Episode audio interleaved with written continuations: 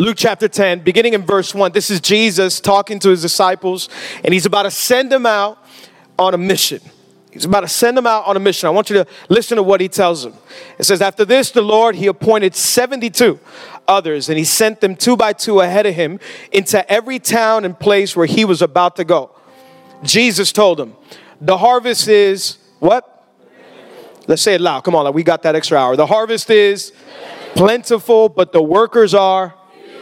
Jesus is saying, harvest is plentiful. There's a lot of harvest. A lot of harvest. Miami's ready. City's ready. Jesus says, Look, it's ready, but there's few laborers. Ask the Lord of the harvest, therefore, to send out workers into his harvest field. Go, says Jesus. I'm sending you out like lambs among wolves. Do not take a purse or a bag or sandals, and do not greet anyone on the road. When you enter a house, first say, Peace to this house. If someone who promotes peace is there, your peace will rest on them. If not, it will return to you. Stay there eating and drinking whatever they give you, for the worker deserves his wages. Do not move around from house to house. You, when you enter into a town and are welcomed, eat what is offered to you. Look at verse 9. He, sorry, I almost choked on a cracker of communion still. Jesus. Heal the sick who are there and tell them, the kingdom of God has come near to you. I want you to tap three people around you and tell them, the kingdom of God has come near to you.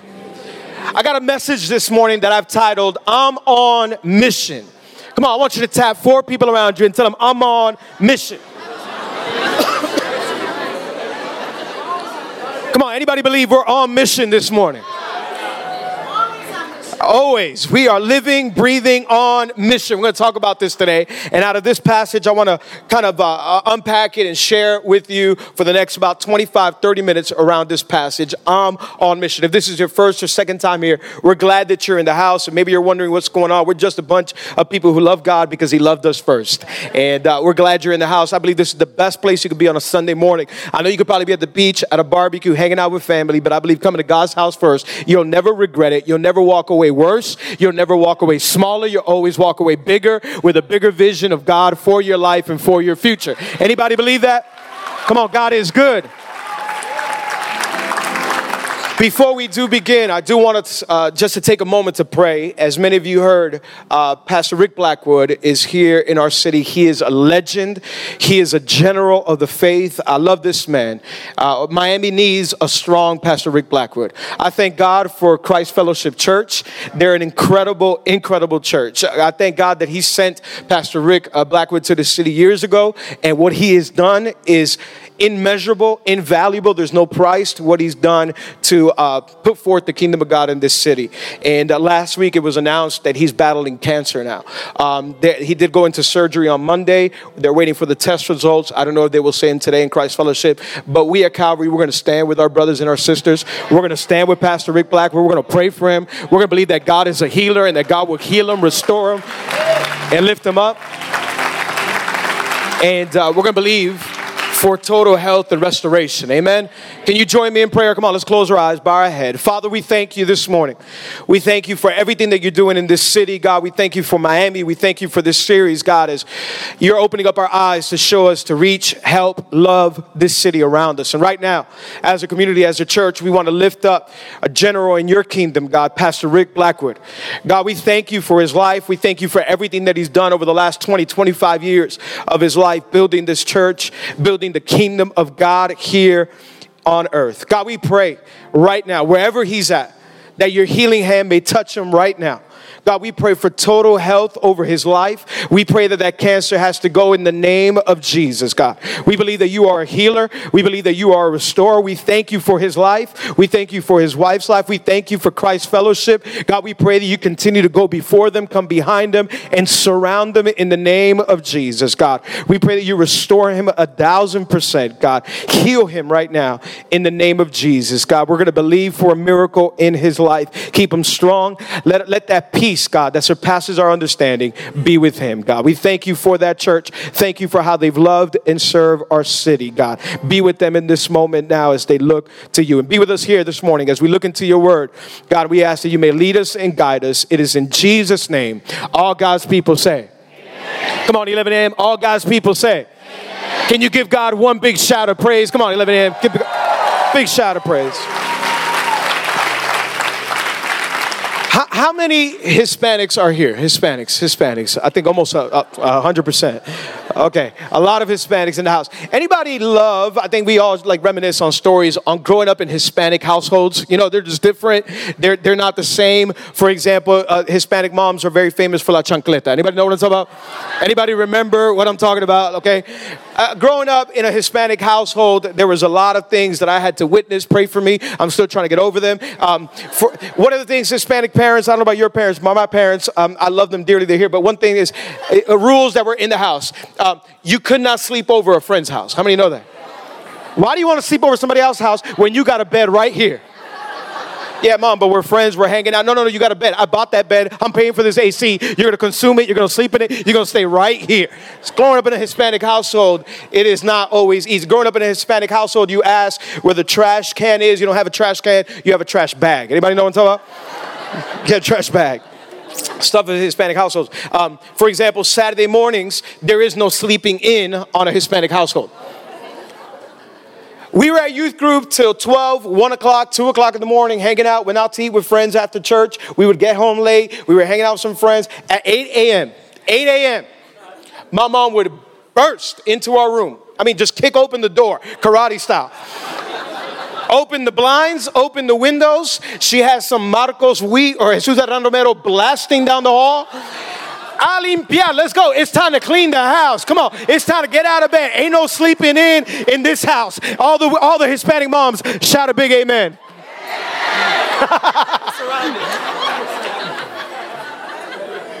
My God. A lot of great things. Hispanic parents, for example, one of the things they do, this is, and I appreciate this for the rest of my life, is they want to inc- make sure you are a worker. They want to make sure you work from a young age. There is no lazy people in a Hispanic household. You better work, work, work, work, work.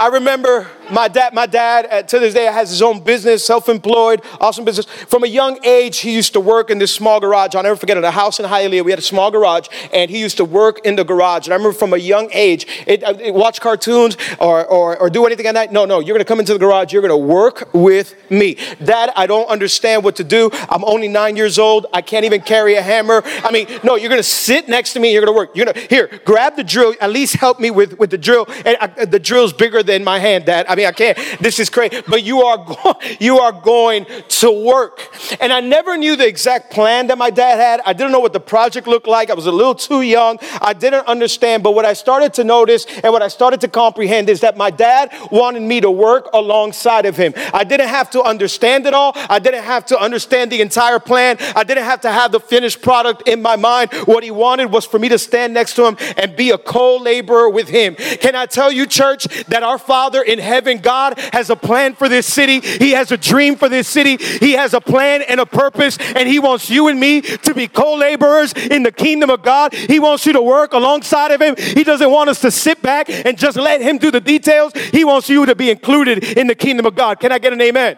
amen. Oh, come on, God. This is the God that we have, church, that He wants us to work alongside of Him. He doesn't want us to be the type of people that just sit back and say, God, I'm praying for the city. I hope you do everything amazing. No, He says, I've called you into the kingdom. I've called you with a purpose. I've called you with a plan. I want you next to me working as a co laborer in the kingdom of God. Oh, I wish somebody at 11 a.m. really understood that God has a plan for our city. We love Miami, believe in God for Miami, and we are in this together to serve and love our city.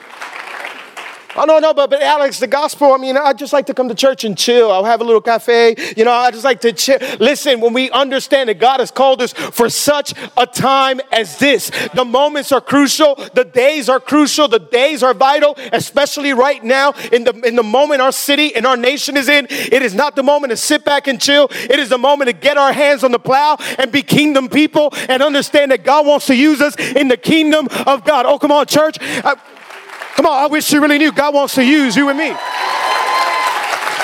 Church, when we understand this, there can't be any complacency and there can't be no passiveness in our life. It does not, it does not come with the call of God over our life. There can't be this, this lazy type of attitude in the kingdom of God because God wants to use you and me in his kingdom. When we understand the vital times, the Bible, uh, not the Bible, there's a saying that says, desperate times call for. And I wonder if we have this kind of urgency in our life to understand, man, the time is now. The moment is right now. I'm not waiting on a pastor to share a message. I'm not waiting for somebody to stand up on a platform with a Bible. God can use me right here where I am, in my work, in my school, in my neighborhood, with my family. The time, it is right now. We have to be, we have to live with urgency and with passion. God wants to use us right now. I wonder this morning, maybe we've been thinking, well, God doesn't want to use me. Maybe we've been a little bit passive. Maybe we've been a little bit, uh, I love Miami, but I love it from a distance. You know, I love my neighbor from a distance. If you only knew my neighbor, they have a bunch of cats and they're vegan. I don't like them. But God wants to use you to love on them. God wants to use you to reach somebody. God wants to use you to open up your mouth regardless of the person next to you. That's what we try, we've been trying to say through this series. The time is now and the people are us. We have to open up our mouths and share the gospel, we have to open up our mouths and understand that God has put something inside of you and me. And the time, the moment, the days that we're living in calls for action right now. The church can't be asleep. The church can't take a back seat. The church has to stand up and do it now. Jesus is hanging out with his disciples. They're there hanging out, and he's about to listen. Jesus is so awesome. He could do it all, but he sends them out two by two. By the way, that just shows me life is always better in pairs. Life is always better in a circle. If you're doing life alone, God doesn't want you to do life alone. God wants you to do life in accountability, in a circle, in community. He sends them out two by two because the Bible says one can make a thousand run, but two makes 10,000 run. And he sends them out. Says, I want you to go out and tell people about my kingdom. He says, because the harvest, it is plentiful. That means the moment, right now, the harvest, it is ready. The city is ready. Wherever you're going, people are ready to receive the gospel. That's what he's trying to tell them. But the laborers are few. Pray that more laborers come into the field. Church, can I tell you, Miami is ready to hear the gospel of Jesus Christ. Miami is waiting to hear an answer. Miami is desperate. Miami is thirsty, looking for the fountain of life. You and I have the answer. And he's saying, I want you to go into the city. I want you to speak to that coworker. I want you to speak to that boss. The moment is now. It is not tomorrow because tomorrow it is not promised. I wish there was a church that really stood up, up their eyes and said, wait a minute, God wants to use me right here, right now. The moment is now. The harvest, it is ready. The harvest is ready. God's called us to be on mission. Come on, t- tell somebody, I'm on mission. Come on, tell somebody, I'm on mission. We are on mission, and the moment is now. I want to share with you three quick keys that I think can help us understand what God has called us to do in moments like this and how we are to live our lives and what our mentality should be. Number one, write this down. We haven't been called to be spectators, but participators. Oh, no, I just, I'll sit back, I'll relax, I'll enjoy the songs, I'll enjoy a, a nice little cute message. Hey, you know what? Uh, statistics show that after three hours, you only remember about 30% of a preaching. So, a message is not really going to save anybody. It's a community of people loving one another. God has called us into action. The, that, the, the, gospel that we believe in, the Jesus that we follow in, it is an action gospel. It is a gospel that says you cannot sit back. We are not called to be bench warmers. We're not called to be pine riders. Can I tell you something? The coach has already called you into the game. You are in the game. It is goal time. Our city's dying, and we need people to stand up and preach the gospel of Jesus. I think the 9 a.m. had that extra hour of sleep and they were a little bit more awake. Come on, 11 a.m. Do you believe this? God has called us to preach the gospel. God has called us to open up and realize that the moments are vital. The time is now. This save people, save people.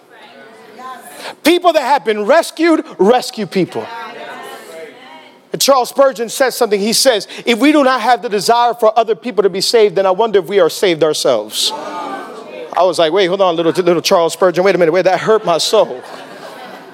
If we don't have the urgency and the desire to see our city saved, if we don't have the urgency and the passion to see our city come to the feet of Jesus, then wait a minute, do we understand the grace that saved us? Do we understand how God took us out of the pit and put us in a palace? Oh, come on, do we understand the grace that forgave us? The blood of Jesus that washed us? When you understand His grace, we can't be passive. There's an urgency to see this city saved. In Matthew chapter 4, look what Jesus says. In Matthew chapter 4, He says, Come follow me. The disciples were all fishing on a lake. He says, Come follow me, Jesus says, and I'll send you out to fish for fish for people.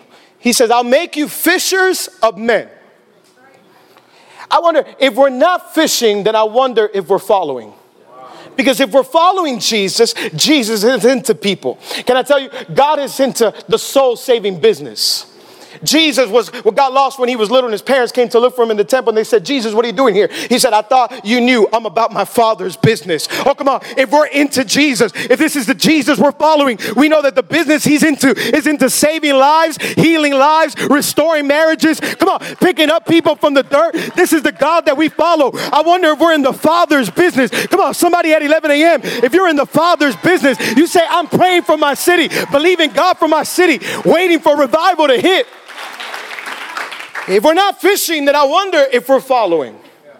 Oh, come on, there's nothing worse than playing a pickup game of basketball and you pick up that one guy and he joins the team and uh, you're, you're there breaking a sweat. You can't even breathe. And you look over, the guy's not even playing defense or offense. Wait a minute, we're on a team. We need you to act now. This is not for spectators. This is not for people to sit back and be bench warmers. This is not for people to sit back and say, You do the preaching, Pastor. You bring the people. I'm just going to sit here and enjoy. No, we need you to go and rescue people. We need you to go to every neighborhood. We need you to go to every block. Oh, come on. This is what Paul says in the book of First Corinthians. First Corinthians, if we could put it up. For we are God's co workers in God's service. We are God's co laborers. God wants you to join Him in saving a city. God wants you to join Him in the mission and vision. We are on mission.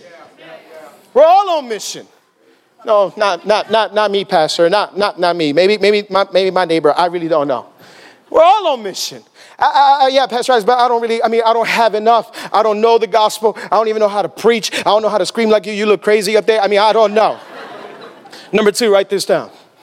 Put it up, point number two. We already have all that we need, so the mission starts now. Oh, but I haven't even gone to Bible college. I haven't done anything. I don't really understand. I think there's a book of Noah, a book of David, a book of Abraham, and I just, I'm confused. All the books of the Bible is a revelation, Revelations, Genesis, Exodus, Matthew, Luke, Little John. I don't know. I get confused. Can I tell you, you don't need a Bible degree to open up your mouth and tell your neighbor that you were lost, but now you're found, that you were blind, but now you see, that you were sick, but now you're healed. Sometimes I think we're just waiting on, on God to give us something. He already gave you all that you need. The Spirit of God is living inside of us, the hope of glory. That's what the Bible says. You got an anointing, you got the hand of God over your life. He's called us for such a time as this. Come on, anybody believe it? Give God a shout of praise. But I don't know enough. I don't, I don't know enough. I get so nervous. I start talking to people, I start shaking. Your story is more than enough. Some of you have no idea how God wants to use you. Stop depending on a pastor or a platform. Your platform is your, your workplace, your family, the people around you.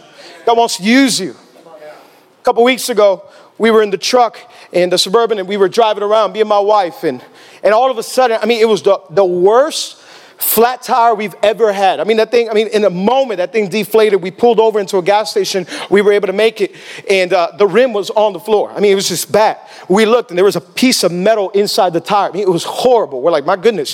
So I'm like, babe, don't worry about it. I'm the man of the house. I know how to fix this. So I, I started looking all over the suburban. I started looking all over the suburban. There's nothing to fix the tire. Like there's not, there's no, there's no tools. There's no nothing. There's no, um, uh, you know what we call it, gato. No, nothing. Nothing's there. Nothing's there. We look at ni el gato ni el perro. Nothing. Nothing was there.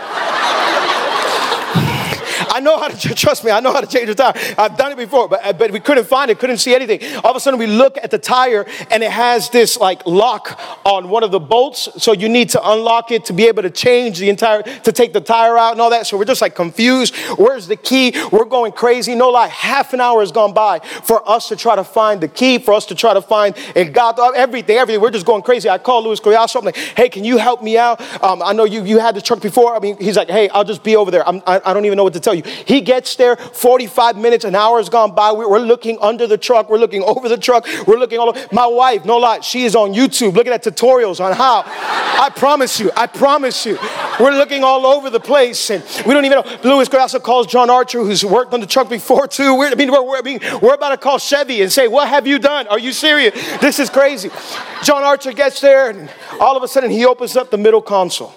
And all the way deep down at the bottom, there was the lock to take out the bolt, the lock, and every God though he knew where everything was. Uh, there was uh, the key was deep down inside. Can I tell you that you've been waiting for God to do something in your life or to give you something to share the gospel? Can I tell you it is already inside of you, deep down inside of your life. The Holy Spirit has already anointed you. You already have a story. You already have a gift. You already have the, the come on. The hand of God is already. What you need to do is go deep down inside your soul and say, I know what God has done in my life. I just got to pull it out and start sharing it. Stop waiting on something else. It's already in you. It is already in you. Oh God, we need an answer. God, send somebody to Miami. God, send somebody to the United States. Is it going to be Hillary or is it going to be Trump? Oh God, we need an answer. Can I tell you, it does not matter who sits in Washington. Real change comes when you and I begin to open up our mouth and tell people about Jesus. Washington won't change nobody. Jesus is the answer. It doesn't matter who sits in the White Office. Come on, what matters is who sits on the throne. We do our part and God will do his part. I'm not saying to ignore all that. We pray and we fast and we ask God for direction. But if we're waiting on Washington, we got it confused. The answer is who sits on the throne in heaven. He is in charge. He is the answer. He's the solution. Come on. He's the only one that can save and forgive us of our sins. Oh God, I wish you would send somebody into my neighborhood. I wish you would send somebody into my workplace. Oh my God, my boss, it looks like they're about to kill themselves. They're about to get a divorce. Can you open up your mouth and share your story? God wants to use. There is a key inside of you that can unlock somebody's future. Come on, God. Your pain can be healing for somebody else. Your story can bring hope to somebody else. Stop waiting for something, it's already inside of you. You don't have to know it all. Your story alone can help our city. What we need is more Christians to stand up, believe, and be bold, not sit back and say, I'm just going to wait for somebody else. No, it is you. Moses goes up to the Red Sea and says, God, what, what do we do here? Can you send me the same boat that, that saved Noah or something? I mean, I'm, we're stuck. He says, What is in your hand? Use what's in your hand. He had a staff in his hand. I wonder if today God is saying, What is in your hand? Oh God, do something in our city. Do something for the people around that. Oh, all these problems, all these addictions, all these murders. Well, what is in your hands? I've already put something inside of you. Church, let's not wait for the next thing. Let's not wait for somebody else. The time is now, the people are us. To love our city, to help our city, to serve our city. Jesus says, the harvest is plentiful. The harvest is already ready. You have no idea. You can open up your mouth to your coworker, to a family member, and they're like, I've been waiting. Been waiting for so long. How many people are calling witch doctors and fortune tellers and astrology and looking to the stars? You can tell them, wait a minute, I know who made the stars. You can look above that. He's a creator of the universe. We have the answer. We are on mission. I pray that we never become the type of believers that take break from the mission God has called us from. Say, God, I need a timeout. God, I've been tired. I've been frustrated. Look at everything I've been dealing with. Uh, Alex, I understand, but I'm not qualified. Can I tell you, you are already qualified. Once you confess Jesus as your Lord and Savior, you entered into the family of God. You have been redeemed. You are made righteous. If you're struggling, guess what? We all are. Welcome to the club. Well, I'm going through some problems. Guess what? We all are. God can use you in the midst of your problems. Oh, but I don't know. I don't, I don't even want to be a part of that because it's a bunch of hypocrites. Well, welcome. Well, we need one more. Join us. The end of the day, we're all hypocrites. There's only one that's perfect, and his name is Jesus.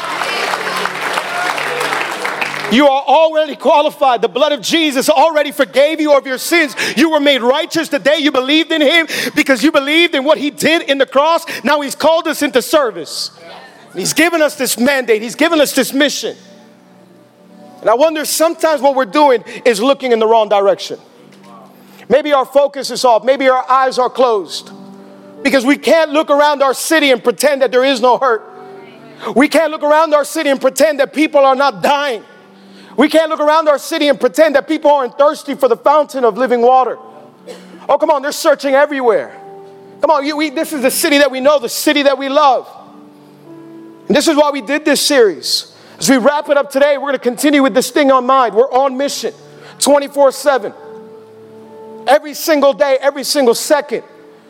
If I can look past what I'm going through, I can help somebody else. If I can look past my insecurities, I can help somebody else see the hope and love of Jesus. Don't wait for no pastor, don't wait for a platform. God is giving you your own platform. Church, I think what we need to do is open up our eyes. The Bible says that Jesus had compassion on the crowds. It says that he, he stood at a mountaintop and he saw the crowds and his heart was moved with compassion. I heard this term long ago and I'll never forget it. And this is my prayer all the time God, break my heart for what breaks yours. God, if you saw the people and you remove a compassion and move Jesus to tears, then, then God, I want to hurt when you hurt. I want to look at people the way you see people. I want to understand that I'm on mission, that the harvest is already ready. People are waiting for an answer, but are our eyes open? Are our lives open for God to use it? Point number three, with this we close and the band can come up. There's always opportunity, so we have to stay with open eyes and open lives. Church, can I tell you, the problem isn't that there isn't opportunities, the problem is that there isn't enough laborers. Opportunity is everywhere. We talked about the horrors and evils of human trafficking a couple weeks ago when Diana shared. We know the drug addiction and we know how our city is infested with all types of evil. Opportunities are endless. Every single day, God can show us somebody who you can share the message with. But I wonder if there's enough laborers on mission to say, God, I'm in this. Use me. I don't even know how to talk. I don't even understand the whole Bible. I, I don't even know if I got it all together, but guess what? God can use you. God wants to use you so that we can share the gospel of Jesus. Listen to what Jesus says in John chapter 4. Jesus had just finished talking to the Samaritan woman at the well. Many of you heard that story. He shouldn't even be talking to a uh, Samaritan woman, let alone uh, a lady. He shouldn't be talking to a lady. She's a Samaritan and a lady, and he's talking to her and he tells her what's going on in her life. She can't believe it. She's, wow, this is the Messiah. She goes off to tell people, I met the Messiah. The disciples come back and they're worried about Jesus eating. And says the disciples urged him and said, Rabbi, eat something. He said to them, I have food to eat that you know nothing about. Then his disciples said to each other, Could someone have brought him food? I mean, did somebody run over to Chipotle really quick and bought him a bowl? I mean, I don't understand what happened. Jesus said, Nah, my food is to do the will of him who sent me and to finish his work. Don't you have a saying? He says, Don't you guys say this all the time? It's still four months until the harvest. Jesus says, But I tell you, open your eyes and look to the fields. They are ripe for the harvest. Church, can I tell you, if we open up our eyes, we will see that the harvest is ready. We will see that lives are waiting. We will see that people are hoping and waiting for an answer. I wonder if we're walking around with eyes closed, lives that are closed, saying one day God maybe will send somebody. Maybe God day will, will, will send somebody in the White House who's worth it. Maybe God one day will send somebody into my neighborhood that's worth it. Maybe one day God will send somebody to my workplace. Open up your eyes. The harvest is ready right now. He wants to use you. He says, pray for more laborers. The answer is you. The answer, it is inside of you. The church needs to stand up, go out into the harvest, and say, God, use my life. I am available. He's not looking for people that are able, He's looking for people that are available. Say, God, send me. I'm on mission. I am going, Lord. Send me. I believe that Jesus is the answer. I believe that Jesus is the solution. I'm going to stay on mission. I'm going to run forward with the call of God over my life. Come on, church, the time is now and the people are us. It is the people of God who need to realize the urgency right now. There's no waiting for tomorrow. Somebody we know tonight might end up being their last moments of their life. Somebody we know tonight might go looking for the answer in the wrong places. Somebody we know tonight might be confused. And sometimes I think the church has always looked inside and what about my life and what about my issues and what about my things? Listen, we are already on a journey and we're to continue to read the Word of God and walk by the Word of God, and God is going to work in us. But we have to look around us, we have to look at our city and believe that God wants to do something now. And He wants to use you, He wants to use me. What can you do? Let us be a church that never forgets we are on mission. with every eye closed and every head bowed. I'm out of time, but all over this place, in the auditorium, on the radio, online, or in the overflow. If you're here this morning, you're saying, Alex, I understand this, but I'm far from God. I, I, don't know. I don't know if he could, wants to use somebody like me. I'm going through these habits, these addictions. I got sin in my life. If you only knew what I've been into, if you only knew what I've gone through, if you only knew the kind of mess that I'm in, even last night or last week, listen, God doesn't care. He knows the details of your life and He still loves you. God's not mad at you, He's madly in love with you. All over this place while the church is praying, eyes closed, head bowed. Leaders, while we're praying, this is the moment to pray. If you're in here or you're on the radio, online, or outside, and you're listening and you're saying, Alex, I need God. I'm tired of living life my own way. I need direction. I want to know this God that you guys are talking about. I want to start brand new. The Bible says that all of us are sinners and sin separates us from God. This is why God loved us so much that He sent His only Son, Jesus. Jesus came and He took all of your sin, my sin, all of our mistakes, all of our failures, all of our shame, and He put them on the shoulders of Jesus. Jesus carried our sin, went up to a cross, and He died for you and me. The Bible says that he died on that cross. He gave up his life on that cross. Then he went down into a grave. He was three days in that grave, but after three days, death could no longer hold him down, neither could sin. And he overcame it all for you and for me. Jesus is alive today. He's the way to the Father, He's the answer, He's life. Today, if you're in here, you're saying, Alex, I need to get my life right. This is your day. If you're saying tomorrow, I have no idea where I'm gonna be tomorrow. If I were to die tonight, I have no idea where I'm gonna spend eternity. Tonight is your night. Today is your day to get right with God. The Bible says that today is the day of salvation. Tomorrow, it is promised for no man. All over this place, while eyes are closed, heads are bowed, in a moment of privacy, every eye closed, every head bowed, all over this place. If you say, Alex, I need to get my life right with God, I want a relationship with God.